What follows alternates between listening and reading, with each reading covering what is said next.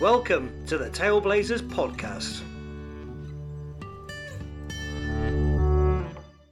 This week, Kev is treating us to a retelling of a ballad written in 1802 by Robert Southey called The Inchcape Bell.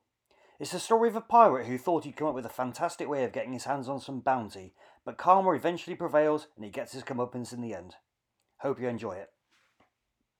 No stir in the air, no stir in the sea. The ship was as still as she could be.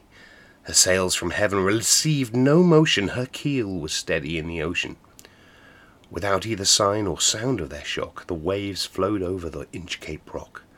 So little they rose, so little they fell, they did not move the Inchcape bell. The abbot of Aberbrothok had placed that bell on the Inchcape rock. On a buoy in the storm it floated and swung, and over the waves its warning rung. When the rock was hid by the surge's swell, the mariners heard the warning bell, and then they knew the perilous rock, and blessed the abbot of Aberbrothok. The sun in heaven was shining gay, all things were joyful on that day.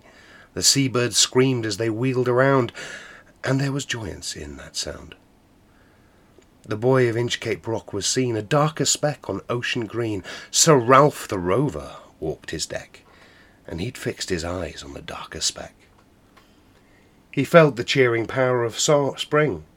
It made him whistle, it made him sing. His heart was mirthful to excess, but the rover's mirth was wickedness. His eye was on the Inchcape float.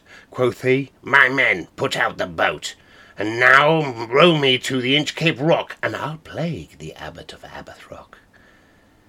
The boat is lowered, the boatmen row, and to the Inchcape rock they go. Sir Ralph bent over from the boat, and he cut the bell from the Inchcape float. Down sunk the bell. With a gurgling sound, the bubbles rose and burst around. Quoth Sir Ralph, The next who comes to the rock won't bless the abbot of Aberbrothok.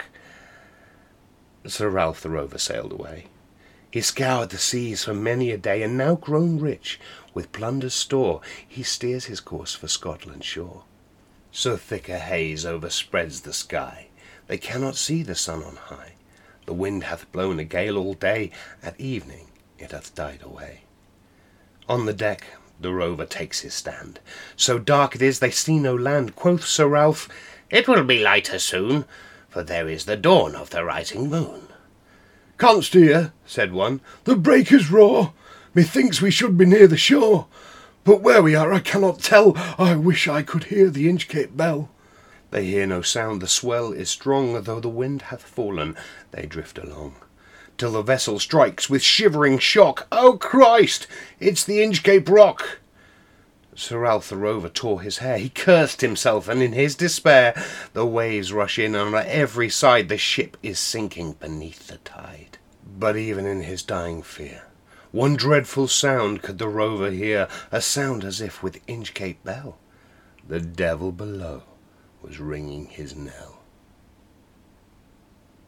Well, there you go. It's, uh, yeah, like I said, it's a story about uh, somebody who does a bad thing, but then it comes back to bite them. Some a lesson we should all take on board.